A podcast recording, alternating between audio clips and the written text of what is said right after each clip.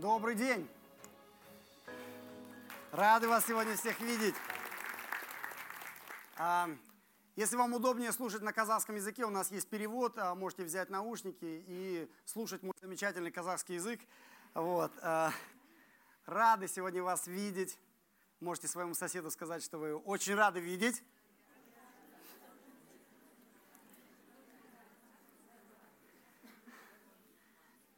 И спросите у соседа, знает ли он, что вообще за день сегодня. Почему мы здесь собрались? Ради чего? Что за праздник сегодня? Я посмотрел в интернете. Оказывается, сегодня день рождения газировки. А вот кто-то газированную воду любит? Есть вот любители нездорового образа жизни, да? А, второй праздник сегодня я посмотрел. Международный день солидарности молодежи. А молодежь есть здесь? Не-не-не-не, нормально. Тут на честность все, я паспорт не... Хорошо. А третье, а третье событие сегодня – Международный день защиты лабораторных животных. Руки поднимать не надо. Я понимаю, что мы все так периодически себя чувствуем в этой роли. Но мы собрались здесь не ради этих событий, да? Мы собрались здесь совсем по другому поводу. И наверняка вы уже утром получили смс в которой было написано «Христос воскрес». Исата Рельде, да? А на разных языках сегодня у нас э, наши друзья, братья, сестры и на филиппинском, и на английском, и на языке и, и, из Нигерии, у нас из Ганы ребята были сегодня. На первом служении даже на немецком говорили. Поэтому на любом языке, на каком только можно, мы э, объясним вам сегодня, что Христос воскрес. А, вот, и а, мы же с вами знаем дни недели. Вот у нас я на первом служении спросил, все ответили дни недели. Начинается все с понедельника. Знаете первый день недели? Понедельник. Да потом какой день недели идет? Потом вторник. Молодцы, уже хорошо. Потом какой?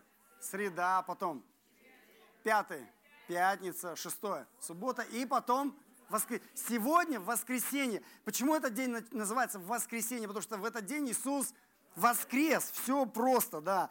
И наши дети сегодня на сцене очень хорошо нам объяснили смысл Пасхи, смысл этого праздника, то, что Иисус воскрес.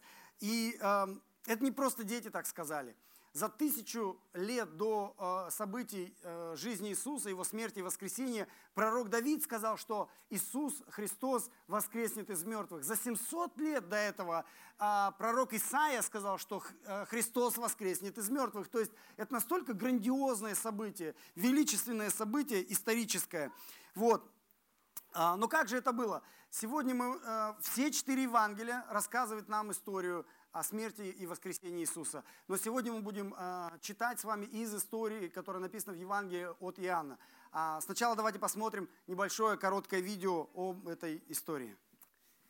Вот такая история. Она записана в Евангелии от Иоанна в 20 главе с 1 стиха.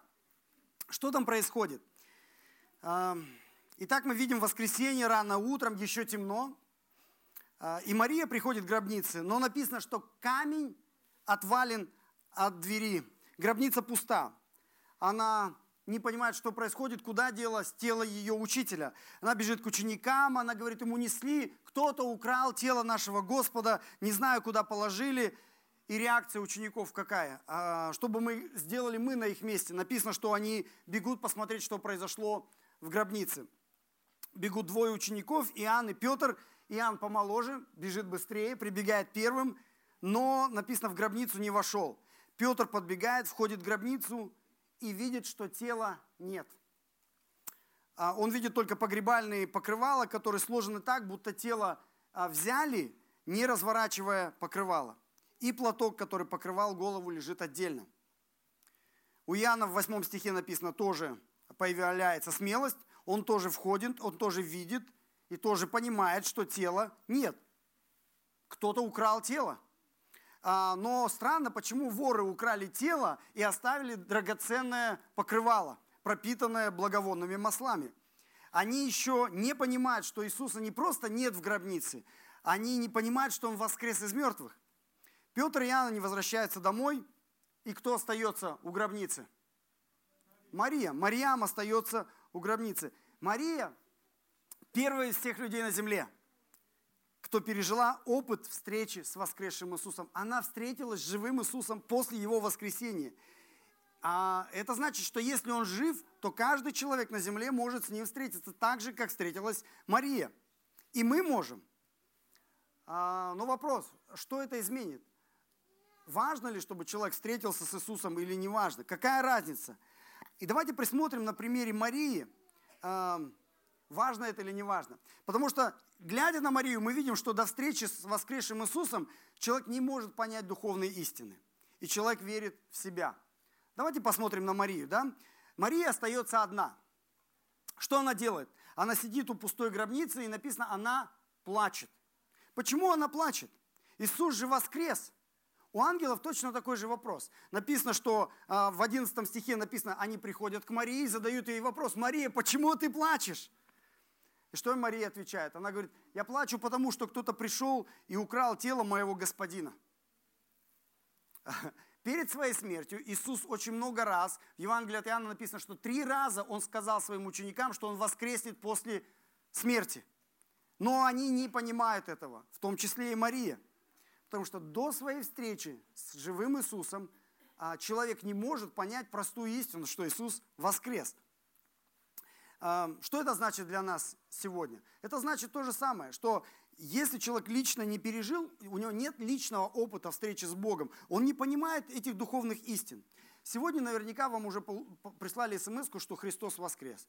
И если вы выйдете на улицу, люди будут, некоторые будут говорить вам, Христос воскрес. Но если вы спросите, а что это значит, большинство людей не смогут вам этого объяснить. Потому что люди знают слова, но они не знают значения, они не понимают значения. А, для них, к сожалению, это красивые, но пустые слова. И так когда-то было для меня. Я тоже когда-то не, не понимал значения. И для меня Пасха была ну, вкусным праздником, но пустым. Да? То есть яички кушаем, куличики и так далее, и так далее. Говорим «Христос воскрес». Но если бы вы спросили меня когда-то, а что это два слова означают «Христос воскрес», я ничего... Я понимаю значение слова «Христос», я знаю значение слова «воскрес», я там ужастики смотрел, как кто-то воскресает, да? Но что это значит два слова вместе «Христос воскрес», я не понимал так же, как и Мария. Мария знала эти два слова, но она не понимала значения до того, как она встретилась с Иисусом.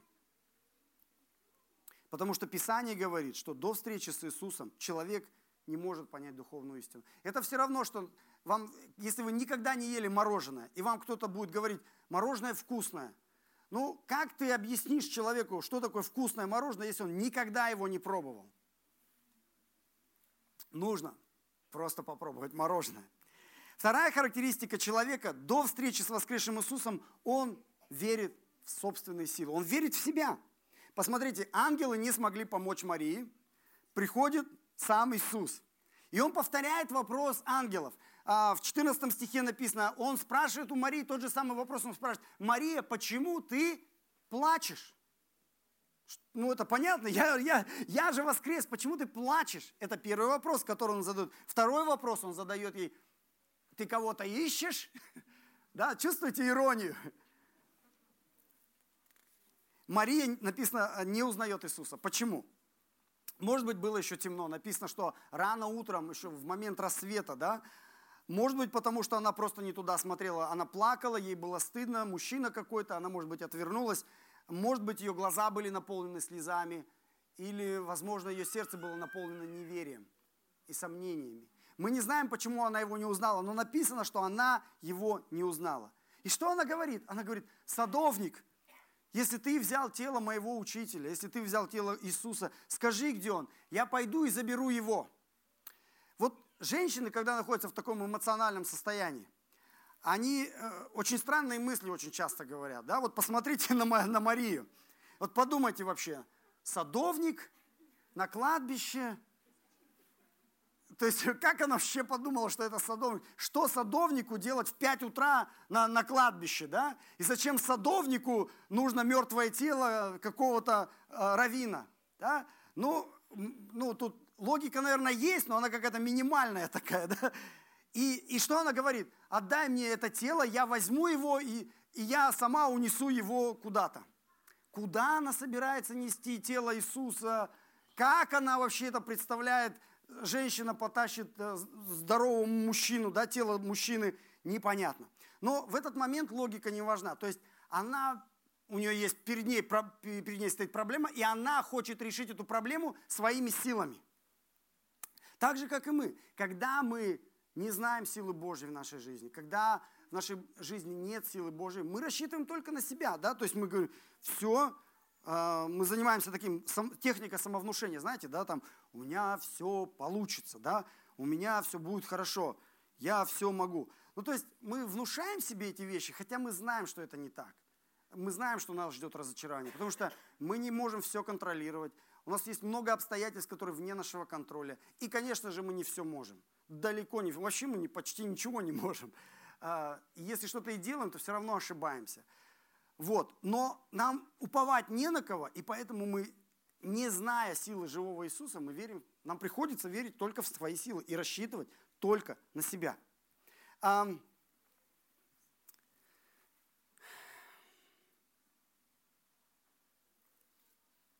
Давайте теперь посмотрим, как выглядит человек после того, как он встретился с воскресшим Иисусом. Что меняется? На примере Марии мы видим, что после встречи с воскресшим Иисусом человек начинает понимать духовные истины. В 16 стихе Иисус называет Марию по имени. Она, он говорит ей «Мария», и она узнает его. То есть он сказал ей одно слово «Мария», и она узнала его. Она в этот момент поняла невероятную истину, что Иисус жив. Ух ты, как говорится, да, то есть у нее вот этот вот опыт встречи с живым Богом, опыт, когда Иисус приходит в жизнь человека – что это значит для нас? То есть, когда человек лично испытал Божье присутствие в своей жизни, Божье прикосновение, когда Иисус приходит в жизнь человека, ему уже ничего не нужно доказывать, ничего не нужно проповедовать. Я, а, когда мой папа был жив, я много раз рассказывал ему об Иисусе, а, доказывал, мы с ним что-то спорили, и, в принципе, ну, я все логично объяснял, но он не верил, он не мог этого принять. Но однажды я пришел к нему домой, он говорит, я хочу принять крещение. Я говорю, папа, зачем тебе крещение? Он говорит, потому что Иисус пришел ко мне. Я говорю, как Иисус пришел к тебе? Он говорит, вот, и он рассказал мне свой опыт, когда Иисус пришел к нему. И а, было у него видение было. У моего папы редко бывает видение, вообще я не знаю, за всю жизнь, наверное, ни одного не было, но Иисус пришел к нему в видении. И после этого ему ничего не нужно было доказывать. Я ни, ни, ни одно слово ему больше не проповедовал. Он говорит, я буду идти за Иисусом до конца своих дней. Потому что Иисус пришел к нему так же, как он пришел к Марии. И э, это все. То есть, если ты один раз тебе дали мороженое, и ты попробовал, тебе не нужно потом объяснять и доказывать, и лекции читать о том, какое вкусное мороженое. Но тебе нужно личный опыт общения с Богом.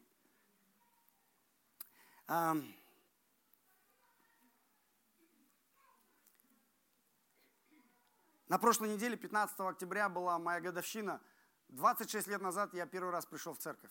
Если вы сегодня в церкви первый раз, то я тоже когда-то был в церкви первый раз 26 лет назад. И я пришел на такое же собрание, очень скептически был настроен. Думал, э, ну, меня пригласили, человек, который меня пригласил, мне неудобно было ему отказать. Я думал, ладно, я пойду один раз, чтобы, ну, как бы, ну, вежливым быть. И я сидел в углу, и очень так э, скептически был настроен, какие-то песни пели, что-то. И потом пастор вышел и начал проповедовать об Иисусе. То же самое говорил, что я сейчас говорю вам, о том, что мы все грешники. И я в тот момент в жизни, мне был 21 год, я знал, что я грешник.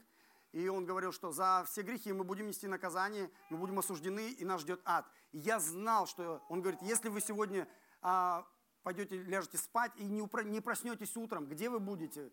И я точно знал, что я буду в аду. И это было страшно, это было реально, это было страшно. А, и тогда он объяснил, что Иисус пришел, и Он умер, и Он воскрес для нашего оправдания. Всякий человек, кто верит в это, кается и принимает жертву Иисуса Христа, получает прощение грехов и жизнь вечную, вух! Для меня это стало понятно, это обрело смысл. Два слова «Христос воскрес» я понял, потому что Иисус в этот день пришел ко мне, и я это, в принципе, логично, понятно, но до того, как я пришел и услышал Евангелие, до того, как Иисус пришел в тот день ко мне, я этого не понимал. Но в тот момент я это осознал, я это понял. А, это радостная новость из Гихабар, Евангелие, оно логичное, оно имеет смысл. И я не знаю, как сейчас вы себя ощущаете. Может быть, вы не ощущаете себя в роли грешника, и, может быть, э, вы не чувствуете, как я себя чувствовал, что я в ад попаду. Но в тот момент мне было страшно. И мне реально было страшно за свои грехи попасть в ад. Но принять Иисуса, покаяться и довериться Ему тоже было трудно. Но в тот момент это имело смысл для меня. Я осознал, что это, это имеет смысл. Более того, э, в, мой, э, в тот момент я ощутил, ощутил присутствие Божие, которое я никогда раньше не ощущал. То есть были какие-то моменты в, в моей жизни, когда, вы знаете, что-то происходит такое духовное, ты понимаешь, просто какие-то мурашки по коже у тебя, и ты понимаешь, что что-то сверхъестественное с тобой сейчас происходит. Какие-то такие привкусы были. Но в тот день просто Иисус пришел ко мне, назвал меня по имени и сказал, это твой день, ты, Алексей, ты мой. Да? Он пришел ко мне так же, как он пришел к Марии.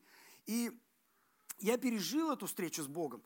А, и э, я покаялся, и я принял его прощение. А, и я встретился с ним, как Мария. Это, это первый момент. А второй момент, после встречи с воскресшим Иисусом, человек начинает верить в Иисуса. Посмотрите, Мария, она поверила в Иисуса, Иисусу только после того, как Он ей явился. Не до этого. До этого Он ей говорил, она не верила, теперь Он ей явился, и она поверила. Откуда мы знаем, что она Ему поверила? Она стала делать то, что Он ей сказал. Он сказал, иди к моим э, ученикам, скажи им, что я воскрес. То есть Он ей сказал, что делать. 17-18 стих она идет и делает все, что Он ей сказал. Делать то, что сказал Иисус, называется вера. Что это значит для нас? То же самое. Если человек лично испытал встречу с Иисусом, то человек начинает верить уже не в себя, но в Иисуса. Он начинает жить уже не по своей воле, не своими ценностями, не своими целями. У него есть цели, которые Бог ему дает. У него есть воля Божья в жизни. У него есть принципы Царства Небесного, которым он старается руководствоваться. И это освобождает человека, потому что он понимает, что как бы ты ни ошибся, как бы ты ни согрешил, где бы ты какое-то неточное движение сделал, Бог за тебя, Бог вместе с тобой, Он ведет тебя в Царство Небесное, несмотря на твои ошибки и даже через твои ошибки. И это освобождает. И ты начинаешь доверять Господу. Тебе не надо больше уже заниматься самовнушением. Я могу, я могу, я могу. Ты можешь расслабиться и сказать, я не могу. Я не знаю ничего. Я не знаю, что будет через пять минут со мной. Я не знаю, что будет со мной этим вечером. Как я могу, я ничего не могу контролировать. Это иллюзия. Но Бог контролирует всю Вселенную и каждую молекулу в этой земле, на этой земле и во всем мире. Он заботится обо мне. И я могу ему доверять. Иисус сказал в тот день, иди за мной, я не подведу. Конечно, у меня было внутри духовное сопротивление.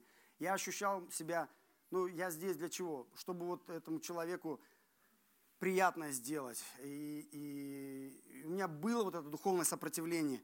Но э, я все-таки, Иисус дал мне возможность покаяться, помолиться, принять Его жертву и пойти за Ним, как Мария. И с тех пор 26 лет уже а Иисус ведет меня. Не все гладко, бывают трудности, бывают проблемы, но Иисус ни разу не подвел меня. Он простил все мои грехи, Он спас меня от ада, Он искупил меня от проклятий, Он ввел меня в Божье присутствие, Он назвал меня Детем Божьим, Он дал мне новую жизнь, благословил все сферы моей жизни. И каждый день помогает мне идти в Царство Небесное через все трудности и испытания. И того же самого, даже больше, я желаю и молюсь для каждого из вас. Но сегодняшняя история не заканчивается Марией. Да, в 19-21 стихе написано, что Мария бежит к ученикам, и тут мы видим яркий контраст между Марией и учениками. Давайте посмотрим. А, события Марии были утром, сейчас написано вечер. А, в первой истории была одна женщина, теперь мы видим группу мужчин. В этой ситуации камень отвален от а, входа в гробницу, в этой ситуации двери закрыты на семь замков – но самый главный контраст какой? Здесь мы видим смелость, а здесь мы видим страх. И это еще одна а, разница между людьми, которые встретились с живым Иисусом, и теми, кто еще не встретился. Мария уже испытала встречу с Иисусом, но ученики еще не встретились с Иисусом, поэтому они находятся в страхе. И это хорошее описание жизни человека, который никогда не, не, а, испытал встречи с живым Иисусом. Он живет в страхе, он живет закрытый, потому что он боится. Его основной а, фундамент жизни – это страх. Почему они боятся? Петр же уже видел пустой гроб. Да, он видел пустой гроб, но он до сих пор еще не встретился с живым Иисусом. Как Мария. И Мария им рассказала, да, Иисус воскрес, но это ее опыт. Они, даже слушая ее, уважая ее, они не могут поверить. Они не воспринимают это, потому что у них нет опыта. И они считают ее свидетельство, может быть, невероятным. Может быть, прямо сейчас вы, слушая мое свидетельство, то же самое думаете.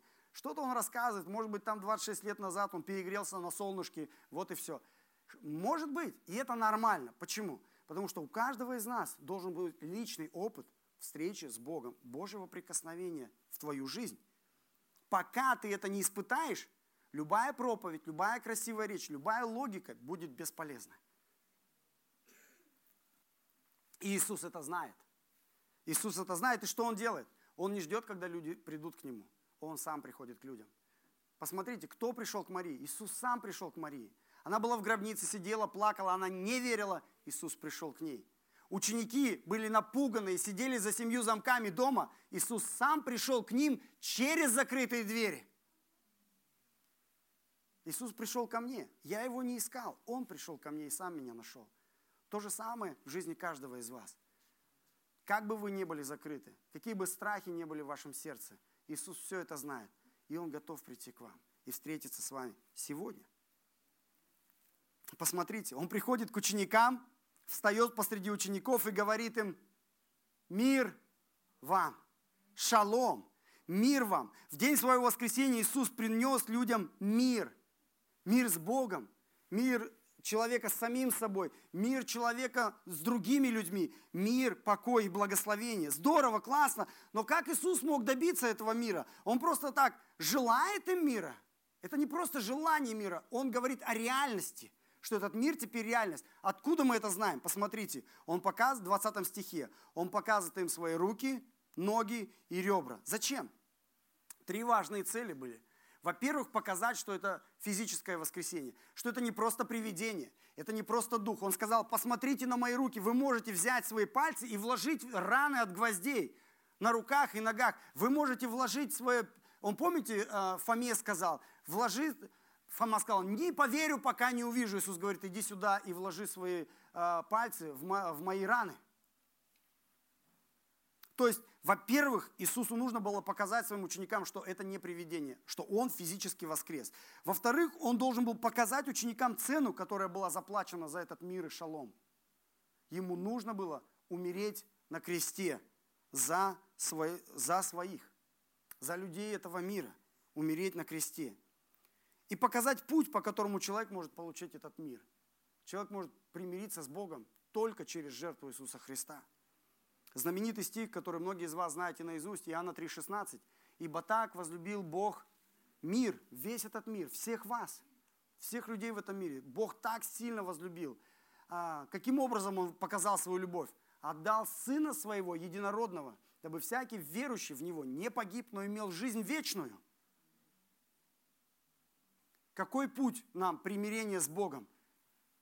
Верующий в Него не погиб, но поверить в Иисуса – Почему? Потому что есть проблема. Эта проблема называется грех. Грех – величайшая преграда между человеком и Богом. Грех – величайшая проблема человечества. Все люди на земле это понимают, что это наша самая большая проблема. Все религии, все философии этого мира пытаются решить эту проблему. Почему? Потому что никто, никому не нравится, когда против него грешат. Вам нравится, когда вас обманывают? Вам нравится, когда про, э, лукавят люди, когда вас обижают, когда у вас деньги воруют, когда, э, я не знаю, просто плохо с вами поступают. Никому не нравится. Но нам никому не нравится, когда против нас грешат. Но истина в том, что мы все согрешили, все грешники, мы все грешим. Нет в этом мире ни одного праведного человека. И поэтому проблема греха решается на кресте. Бог отдал своего Сына, чтобы решить проблему греха на кресте. Он умер за нас и вместо нас. Иисус говорит, посмотрите на мои руки, на мои ноги, посмотрите на мои ребра. Я принес вам прощение и мир. Мир с Богом, мир с другими людьми. Нужен ли нам этот мир? Ищем ли мы этого мира? Воскресший Иисус, обращаясь к Марии, он, говорит, он называет ее имя. Мария. И задает ей важный вопрос. Кого ты ищешь? Кого ты ищешь? Сегодня Иисус обращается с этим же вопросом каждому из нас и называет нас по имени. Ты сегодня здесь. Сегодня 24 апреля 2022 года. Час 30. Ты сидишь в этом зале. Зачем? Алексей, зачем ты здесь сегодня? Ставьте свое имя и спросите себя, а зачем я здесь? Что я ищу? Что на самом деле внутри у меня? Самая-самая большая моя проблема какая? Кого я ищу? Мы здесь не случайно. Люди случайно не натыкаются на Иисуса. Иисус сам приходит к человеку. Так же, как Христос пришел к Марии 2000 лет назад, сегодня Он пришел к нам. Он сейчас здесь. В Писании написано, где двое или трое собираются во имя Мое, там я посреди них.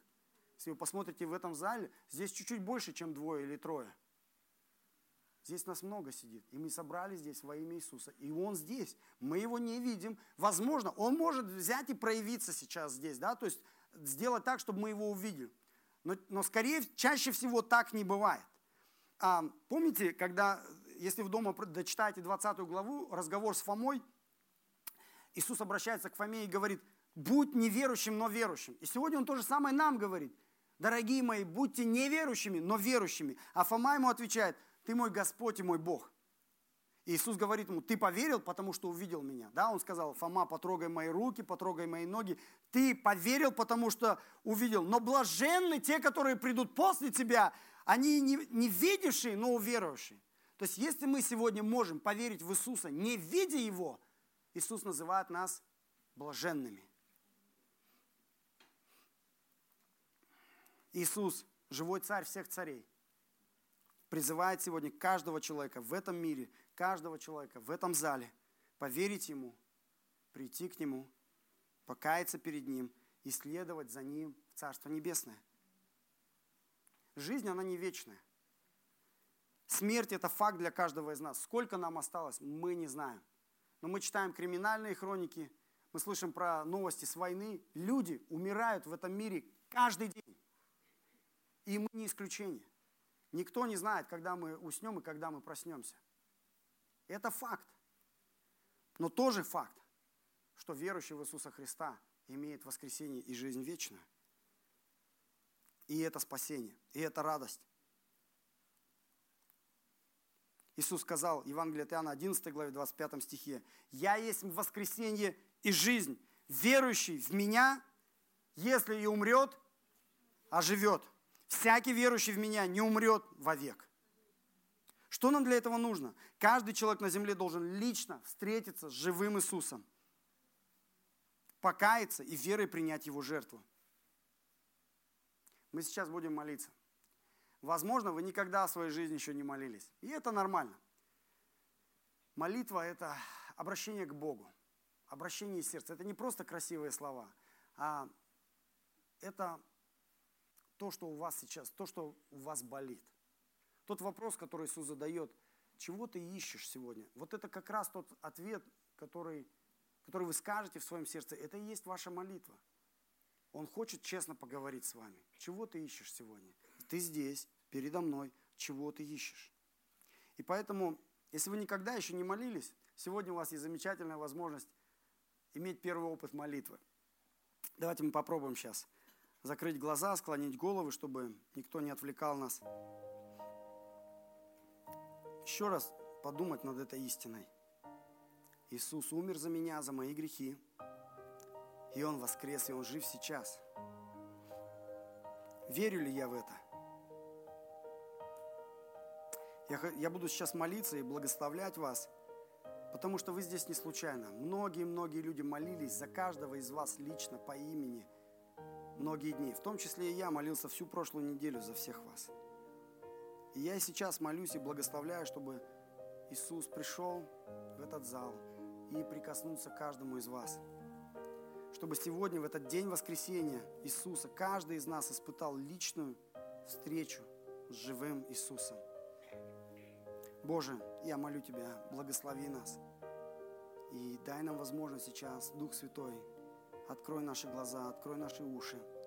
И пусть камень с сердца каждого из нас будет отвален, как Ты отвалил камень от гробницы Иисуса.